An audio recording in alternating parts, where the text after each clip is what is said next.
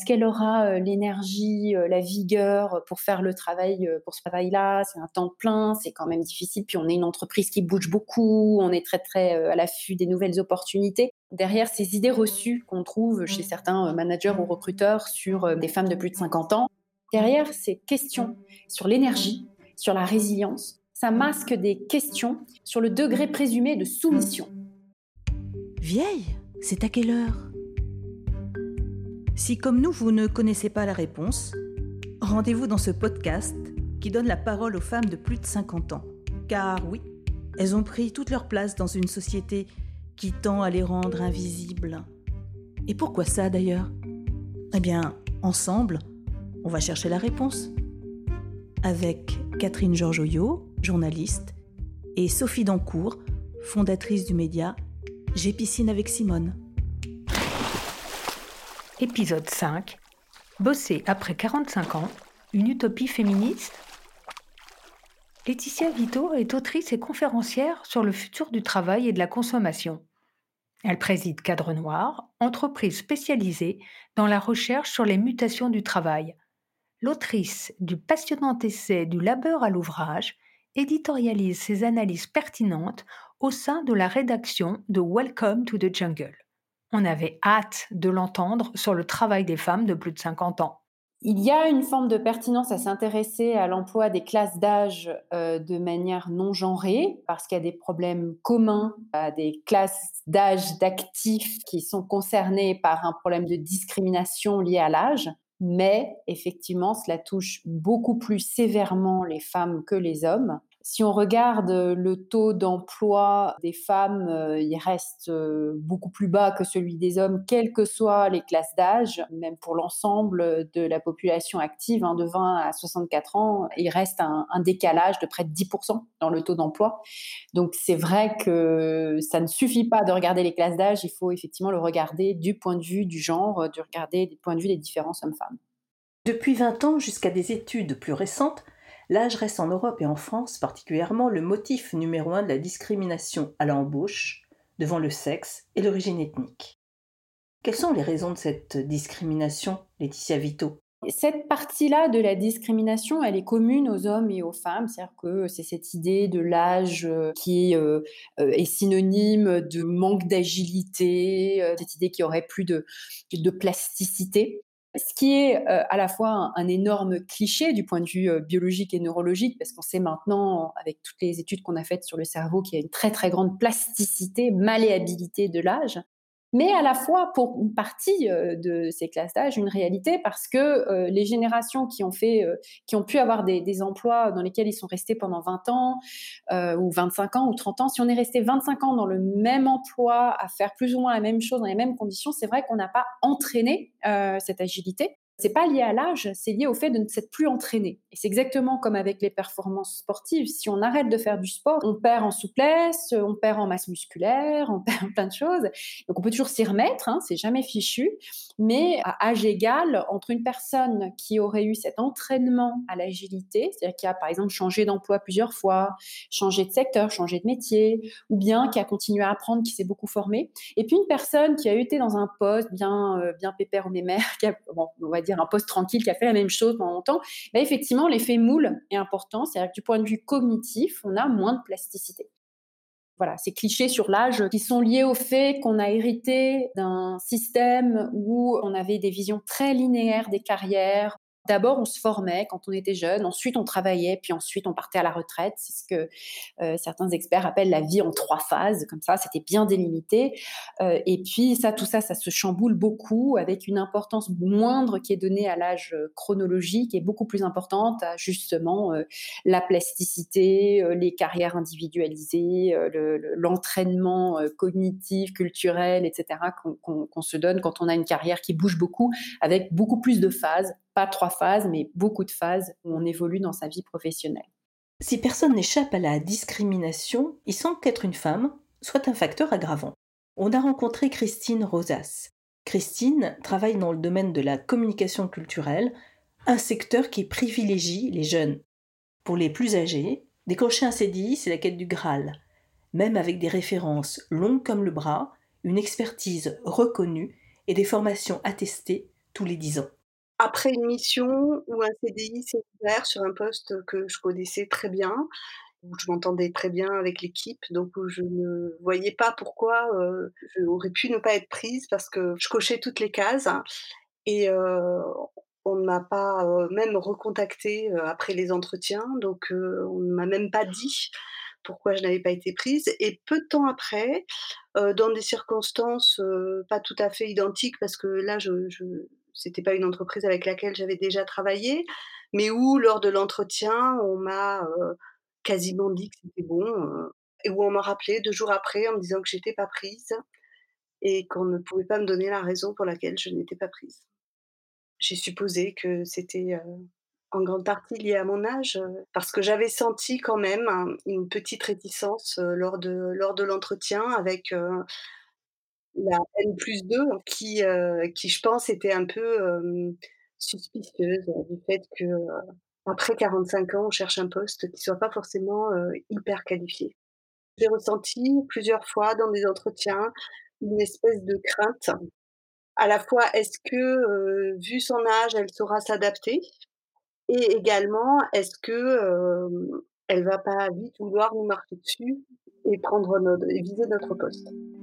Pour les femmes, finalement, la fenêtre hein, de d'employabilité, elle est quand même très, très étroite parce que, heu, il faut ne pas être en âge de procréer, avoir déjà eu des enfants mais qui soient pas trop petits, parce que sinon, heu, forcément, ils vont être malades et que ça va être à nous de les garder. Donc des enfants, hem, pas trop petits et puis pas trop vieilles non plus. Donc voilà, ça fait ça fait un créneau assez, assez étroit quand même,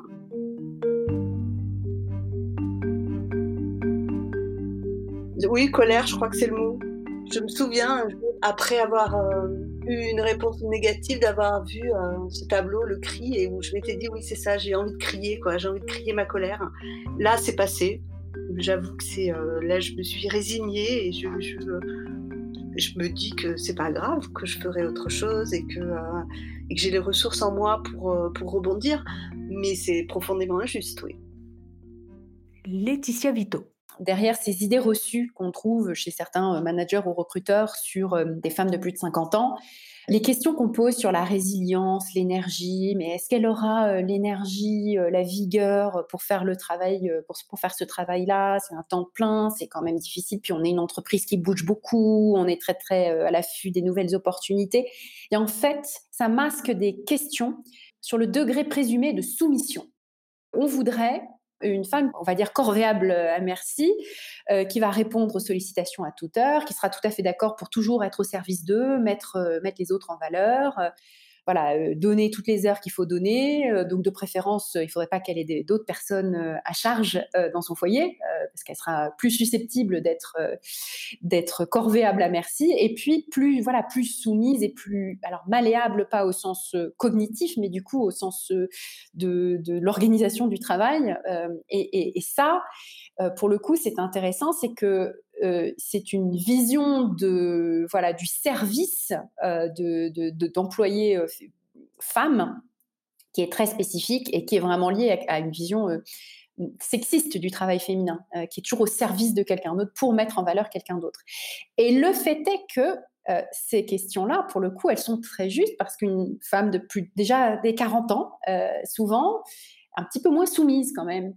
c'est qu'il y, a cet apprentissage de euh, l'assurance, la connaissance de soi, l'identité, qui fait qu'une femme plus âgée, comme d'ailleurs un homme plus âgé, euh, est moins, euh, moins susceptible de se soumettre à toutes sortes de règles qu'il ou elle estime non pertinentes, et donc va poser plus de questions, va mettre plus de limites, c'est mieux gérer aussi son temps, c'est mieux prendre de la place pour soi-même. En fait, c'est ça, cette peur. C'est pas la peur que la personne n'aura pas l'énergie, c'est la peur qu'elle sera pas suffisamment euh, soumise, en fait, pas suffisamment au service de, prête à nier son identité pour servir celle de quelqu'un d'autre, de son supérieur hiérarchique. Les carrières hachées le sont souvent parce que la charge mentale incombe toujours aux femmes. Beaucoup pensent qu'il est normal que le travail du care leur soit dévolu. Qu'il s'agisse des enfants ou des parents vieillissants, toute femme redeviendrait l'infirmière en chef qui sommeille au fond d'elle. Il n'y a absolument rien lié à l'essence ou au gène. Moi, je ne crois pas du tout euh, soit que les femmes sont naturellement mieux aptes à prendre soin des autres. En revanche, on a un héritage culturel très lourd et très long qui a marqué une séparation entre euh, le travail du care et le travail qu'on disait euh, productif. Donc on le voit, on en voit des traces dans les discours économiques, hein, où on avait cette distinction des, économistes classiques entre le travail de production, réputé noble et puis rémunéré, et puis le travail dit de reproduction, qui vise à reproduire la force de travail. ça, c'est vraiment un terme marxiste. Le travail, c'est prendre soin du travailleur vivant, enfin actuel, mais c'est aussi le renouvellement de la force de travail de demain, donc les enfants, la force de travail à venir. Et donc l'ensemble de ces, de ces tâches liées à, ce qu'on appelle la reproduction, ben, c'est tout ce qui est domestique. Faire à manger, euh, s'occuper du foyer, euh, s'occuper du corps, des corps, s'occuper des enfants, etc., etc. Dans le paradigme artisanal ou dans le monde paysan, d'antan, hein, donc il y a des siècles, les deux étaient mêlés. Euh, c'est-à-dire que la, sphère de production, c'était le, le, foyer, la famille, au sens plus ou moins élargi selon les cultures, le surplus économique qui était ou la valeur qui était créée euh, était euh, partagée de manière équitable à l'intérieur du foyer. En tout cas, les deux étaient inséparables. Et on le voit encore dans le monde artisanal, prendre soin de son lieu de travail, de sa personne et euh, produire, c'est un c'est un peu inséparable en fait. Et puis est arrivée la révolution industrielle, je schématise énormément, mais la création des premières usines dans la Grande-Bretagne de la fin du XVIIIe siècle, et puis après encore plus au XIXe siècle, c'était une séparation euh, physique des espaces de travail, tout d'un coup, pour pouvoir euh, mieux produire, pour pouvoir, alors c'était dans le textile au début, on avait des grandes machines qui prenaient beaucoup de place, et puis des ouvriers qui quittaient le, foyer, le domicile pour aller au travail. Et puis le monde industriel, au début, c'était que des hommes. Hein, on a vraiment séparé les choses. Euh, après plusieurs siècles où euh, on a euh, rendu les choses très difficiles pour l'indépendance financière matérielle des femmes, eh bien à ce moment-là, on a eu d'un côté le travail productif masculin à l'usine séparé, payé, et puis on disait voilà, le revenu qu'on paye à ce travailleur, il couvre l'intégralité, il couvre la production et la reproduction, puisque son épouse, alors évidemment, on n'imagine pas quelqu'un qui n'a pas d'épouse, ni quelqu'un qui, serait euh, dans d'autres formes de foyer, son épouse qui fait le travail de reproduction, eh bien, euh, le, mari en prendra soin. Donc, ce qu'il gagne, ça couvre le travail reproductif qui n'a pas besoin d'être payé, du coup. Et, c'était vrai encore au XXe siècle, dans le monde de l'automobile, où euh, les ouvriers de chez euh, General Motors aux États-Unis ou de chez Ford étaient bien payés. Ça couvrait effectivement euh, la vie de tout le foyer, les études des enfants, l'assurance santé pour toute la famille, et puis maman qui restait à la maison. Donc, donc ça, c'est un héritage très très lourd parce que ça a imprimé des institutions. Nos institutions de protection sociale, elles ont été modelées, façonnées là-dessus. Hein on les a créés après la Seconde Guerre mondiale, moment où on a vraiment demandé aux femmes soit de retourner à la maison pour celles qui avaient, euh, qui avaient pris la place des hommes dans les usines pour produire de l'armement, soit euh, d'y rester pour celles qui n'ont pas travaillé pendant les deux, et puis avec une espèce d'angle mort où on ne voyait pas trop les femmes déjà très nombreuses qui travaillaient dans les bureaux, euh, qui, travaillaient dans le monde du service, où c'était un petit peu le, voilà l'angle mort, quelque chose auquel on s'intéresse pas, un salaire de complément, ou bien toutes ces femmes seules, parce que oui, on se rendait compte qu'il y en avait déjà des femmes qui n'étaient pas mariées, qui n'avaient pas un homme qui gagnait de l'argent pour elle. Mais ça rentrait pas dans la définition euh, des institutions, du rapport au travail, etc. Cet héritage-là, on, en sort euh, doucement. Et puis le problème, c'est qu'il reste des traces euh, très prégnantes dans beaucoup de nos institutions et de nos définitions qui sont lourdes à porter. Donc le, le travail du care, donc ce fameux travail de reproduction gratuit, il reste euh, compliqué parce que même si une grande partie est rentrée dans la sphère marchande, c'est-à-dire qu'il y a beaucoup de ces services qui sont sortis du foyer pour être faits à l'extérieur, donc par exemple des femmes de ménage euh, qui viennent faire le ménage dans les bureaux ou à domicile, par exemple euh, des sociétés de pressing qui font le, nettoyage des vêtements, des crèches où on garde les enfants à l'extérieur du foyer, des écoles, des hôpitaux, toutes sortes d'endroits où on se prend soin des gens. Donc tout ça, c'est des choses qui sont dans la sphère marchande, c'est-à-dire que sont des emplois qui sont des emplois rémunérés, mais des emplois qui donc n'ont pas été vraiment rendus visibles au moment où on a créé des institutions, des syndicats, des institutions de protection sociale, donc moins protégés, moins valorisés, moins rémunérés. Et c'est toujours en concurrence avec du travail gratuit, notamment par exemple la garde des enfants, qui est quand même euh, un, secteur où, les, travailleuses, c'est quasiment que des femmes, hein, sont très mal rémunérées, parce qu'on considère bah, que tout le monde peut le faire en fait. C'est euh, du travail qui, euh, pour l'essentiel, est du travail gratuit, donc si on paye, on va pas payer grand-chose, on va payer un peu plus que gratuit, mais pas grand-chose. Et puis comme ça se passe dans la sphère domestique, bah, c'est invisibilisé et c'est en concurrence avec le gratuit. Donc c'est la reproduction, c'est féminin, etc. Dans son livre Courage au cœur et sac à dos, qui vient de paraître aux éditions du Rocher, Nathalie Lévy, journaliste sur Europe 1, raconte sa vie d'aidante, ou plutôt d'aimante, auprès de sa mamie, qu'elle entoure de son affection et de ses soins. Une existence saucissonnée entre famille et danse et travail, pas simple. La rentrée de septembre 2019 est synonyme pour moi de changement professionnel. J'ai quitté BFM TV et m'installe de 18h à 20h tous les soirs en direct sur Europa.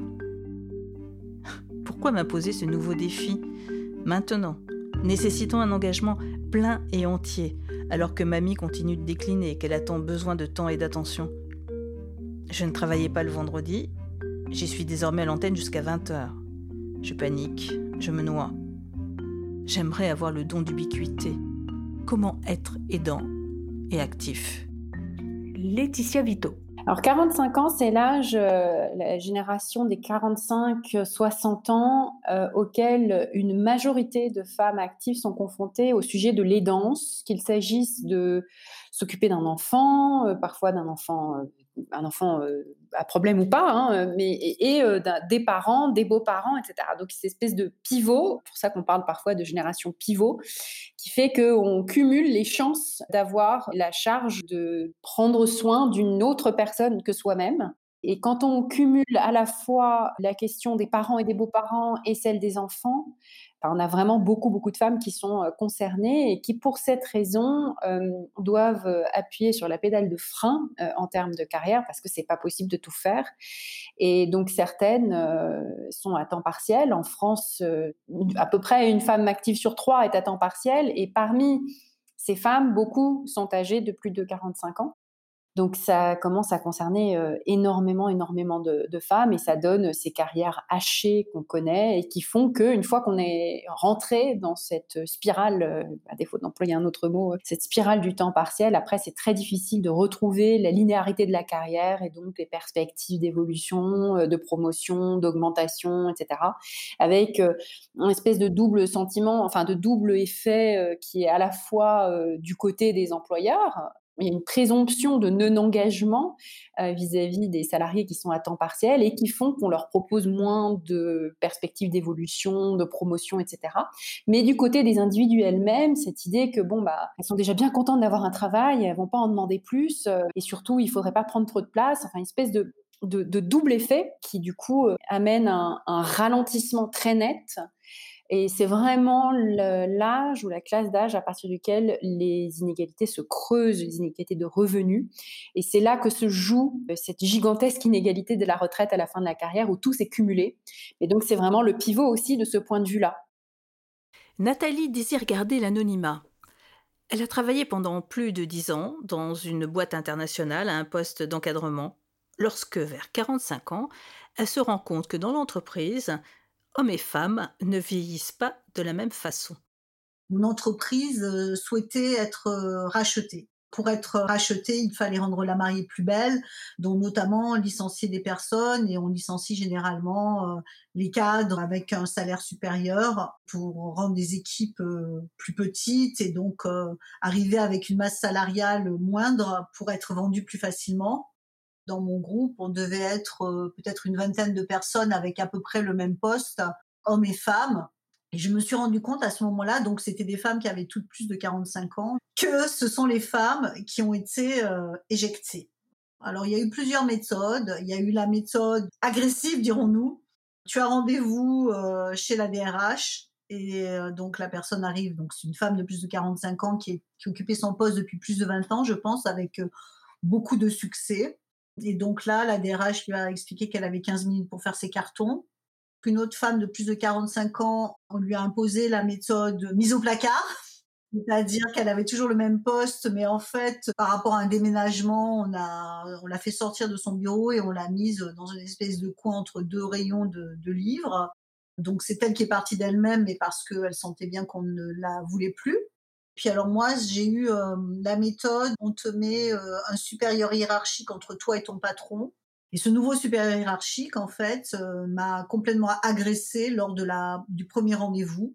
Bah oui, c'était une autre méthode en fait hein, qui a fait que j'ai fait en sorte, j'ai compris que en fait on souhaitait que je parte. On pourrait se dire bon voilà, les hommes aussi vivent ça, oui, mais ce qui a été quand même étonnant, c'est que les hommes qui avaient le même poste dans mon entreprise, bah, n'ont pas été poussés vers la sortie on n'était pas plus mauvaise que les hommes en termes de, rendu, de chiffre d'affaires. Donc tout ça n'est pas dit, évidemment, puisque ce serait faire preuve de sexisme et ça aurait été euh, attaquable. Mais euh, voilà, le résultat est quand même que ce sont des femmes qui ont été éjectées par euh, plein de méthodes différentes. Laetitia Vito. Le discours maintenant prend soin de prendre en compte la réalité et la réalité des femmes et des choses qui étaient euh, euh, vraiment non dites, euh, qui n'étaient pas un sujet il y a 30 ou 40 ans, le sont devenues. Il y a des choses qui étaient tabous, par exemple, compter c'était tabou de dire euh, voilà à tel poste euh, il y a tellement il y a, il y a, il y a 95% d'hommes euh, ou bien de pointer les différences de revenus. On n'avait pas les indicateurs pour le faire. Maintenant il y a eu beaucoup beaucoup d'avancées là-dessus. À la fois c'est le résultat d'un activisme d'un militantisme qui fait que c'est rentré dans les mœurs de mesurer un certain nombre de choses. Donc, ne serait-ce que sur les ratios hommes-femmes, en quelques années, on a quand même fait des progrès dans la mesure des choses. Donc maintenant, sur les classes d'âge, ça manque encore. C'est-à-dire là, je pense qu'il y a beaucoup de militantisme à faire pour arriver également à cette idée que c'est des choses qu'on peut mesurer. Dire combien, combien nous sommes, est-ce que ça reflète euh, peu ou prou la population? Est-ce qu'on peut créer un index, un indice euh, qui permet de dire, voilà, cette entreprise est agiste, de même qu'on peut dire aujourd'hui qu'une entreprise est sexiste parce que on a des chiffres sur les inégalités de revenus, sur le pourcentage d'hommes et femmes à chaque échelon de la hiérarchie. Ça, c'est quelque chose maintenant qui est devenu indéniable.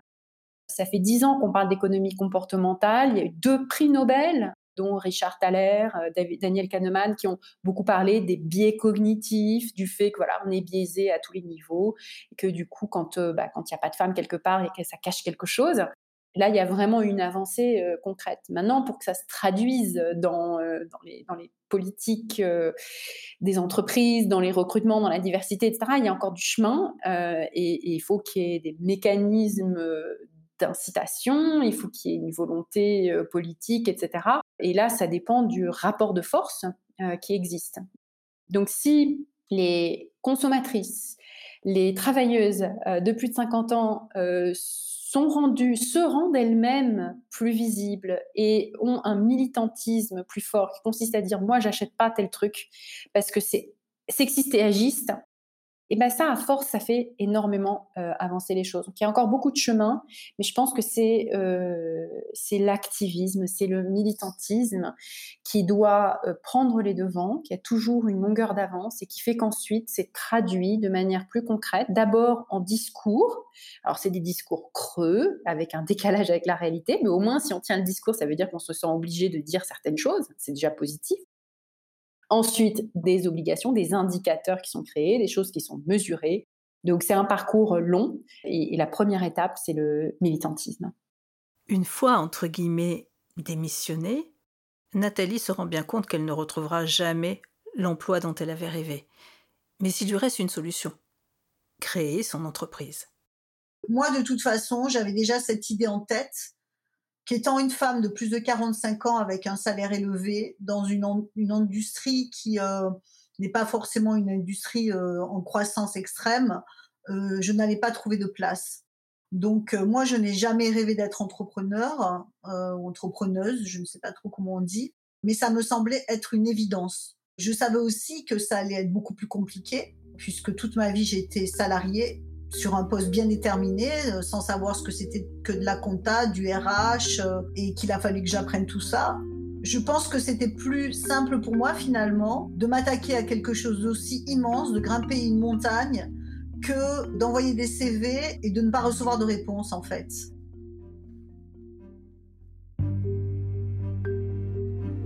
Christine Rosas. Et je commence à m'installer en tant que praticienne en hypnose pour plusieurs raisons. D'abord, évidemment, parce que euh, c'est un, sujet qui me passionne, que j'ai moi-même expérimenté en, tant que consultante et j'en ai vu tous les bienfaits, donc j'avais envie de creuser vraiment encore plus et d'être dans cette position de soin vis-à-vis des autres. Et à la fois, là, c'est encore plus d'indépendance. Parce que là, du coup, je ne dépends même plus d'entreprises euh, donneuses d'ordre. Je ne dépendrai que directement des personnes qui viendront me consulter. Et ça, je pense que c'est euh, quelque chose qui, euh, où là, la barrière d'âge va disparaître complètement. Parce que ces métiers du soin, sont des métiers où l'âge finalement est plutôt un atout. On peut, on peut continuer à exercer même après, même après l'âge de la retraite.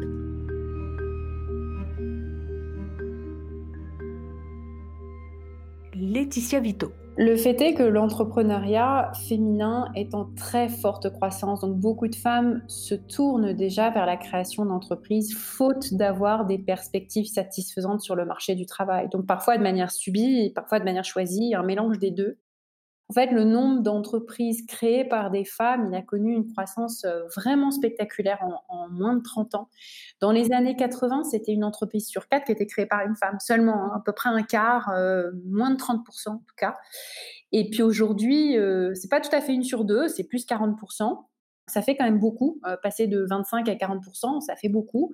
C'est pas tout à fait dans les mêmes secteurs, c'est pas les mêmes perspectives, etc. Mais clairement, c'est un, mouvement de fond, un mouvement lourd. Et, je pense que c'est quelque chose qui augmente beaucoup aussi euh, via le, freelancing on distingue l'entrepreneuriat du freelancing dans le sens où l'entrepreneuriat, ça peut être des formes d'entreprise plus classiques, des PME, etc. Alors que le freelancing, c'est juste vendre sa propre force de travail à une entreprise un peu comme un salarié, c'est-à-dire en direct sans avoir soi-même d'autres salariés. Et puis souvent sur des structures plus légères, ça peut être auto-entrepreneur par exemple.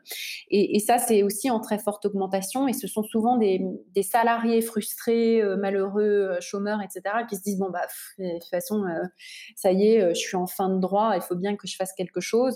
Et qui, fait que certaines euh, se rendent compte qu'elles ont une relation euh, beaucoup plus saine avec leurs clients qu'avec leur employeur. Parce qu'elles sont chefs d'entreprise, même si elles sont qu'elles-mêmes, hein, elles sont chefs d'entreprise, justement, elles ne sont pas en, lien de subordination, on n'attend pas d'elles les mêmes qualités quand elles sont prestataires que quand elles sont salariées. Ce que je disais tout à l'heure par rapport à, cette attente de soumission, c'est pas la même chose avec un prestataire. Un prestataire n'est pas forcément dans les mêmes murs que vous, euh, surtout dans la période actuelle. Il ne va pas forcément venir dans le bureau. Un prestataire, euh, on confie un projet, une mission, une tâche. Euh, donc on n'est pas dans une relation de surveillance en permanence, on, vend davantage la tâche que le temps. Et, souvent, les femmes euh, plus âgées, donc encore une fois, pourvu qu'elles aient le réseau, etc., euh, se rendent compte que quelque part, c'est plus facile euh, de, faire ça que de chercher à avoir un poste en CDI avec des bonnes conditions, bien rémunérées. Parce qu'avec la prestation, pourvu qu'on mène bien sa barque, on a simplement besoin de convaincre de ses compétences professionnelles et dire voilà, ça je le fais très bien, regardez, j'ai déjà fait ça, ça, ça. J'ai pas besoin euh, d'avoir le profil de l'assistante de 30 ans euh, qui euh, est bien malléable, corvéable et qui vous mettra en valeur, parce qu'on s'engage simplement plus sur la qualité du travail qui est fourni en fin de compte. Il n'y a pas cette subordination. En limitant la question de l'âge à un coût pour la société et pour l'entreprise, serions-nous dans une vision court-termiste qui oublie que la longévité est aussi l'accomplissement de nombreuses transitions professionnelles? Par la force des choses, il y aura beaucoup plus de débrouille, un peu comme ce qu'on observe, euh, et c'est pas toujours positif, sur le marché américain, où il y a beaucoup plus de personnes euh, précaires, euh, plus âgées, qui bidouillent, se débrouillent, font ce qu'elles peuvent, travaillent à droite à gauche, ont plusieurs activités. Malheureusement ou heureusement, je ne sais pas, mais euh, il, y a des, côtés négatifs et positifs dans cette évolution. Mais le, salariat classique euh, qu'on associe à tout un tas de protections, avec euh, un, cadre réglementaire très très clair, avec un droit du travail très solide, avec des barrières qui protègent l'emploi, eh bien il, il concerne de moins en moins d'actifs. Donc, ce n'est pas le salariat dans sa totalité, c'est parce que dans le salariat, il y a du temps partiel, il y a des CDD, il y a de l'intérim, il y a toutes sortes d'emplois euh, plus ou moins précaires qui n'ont de salariat que le nom par rapport à ce qu'on associe dans notre imaginaire au salariat.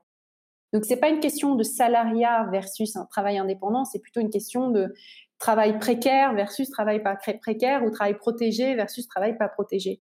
Et donc là, il y, a, beaucoup plus de précarité qui est très douloureux pour euh, tous les travailleurs qui sont euh, peu rémunérés, qui n'ont pas de réserve, pas de coussin, pas de protection par eux-mêmes pour se reconvertir, se réinventer, retrouver un travail. Euh, quand il arrive un, malheur, un, accident de la vie, ils ne peuvent pas se retourner. Donc c'est tragique et malheureusement, euh, ce qu'on observe dans l'année 2020, c'est que c'est un, phénomène euh, en, croissance, cette précarisation de beaucoup, beaucoup de, travailleurs et surtout des femmes.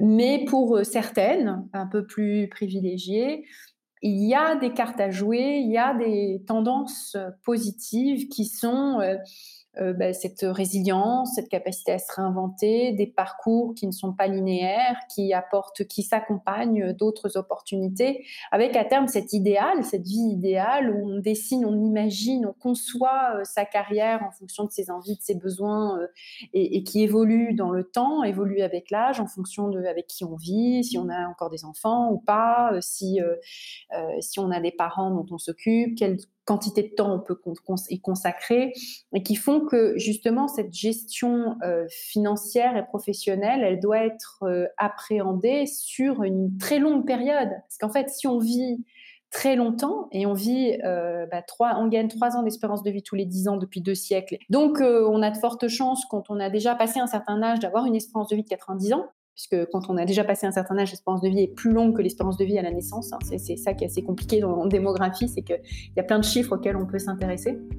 Et donc, si on, est là uniquement à, à s'intéresser au moment M et pas à cette gestion financière de très très long terme, qui implique justement des vies de transition euh, dans un contexte de vie beaucoup plus longue, ben on passe à côté de l'essentiel des grandes tendances des transformations de notre société et du rapport au travail, qui font qu'on ne peut pas faire l'impasse sur cette question démographique.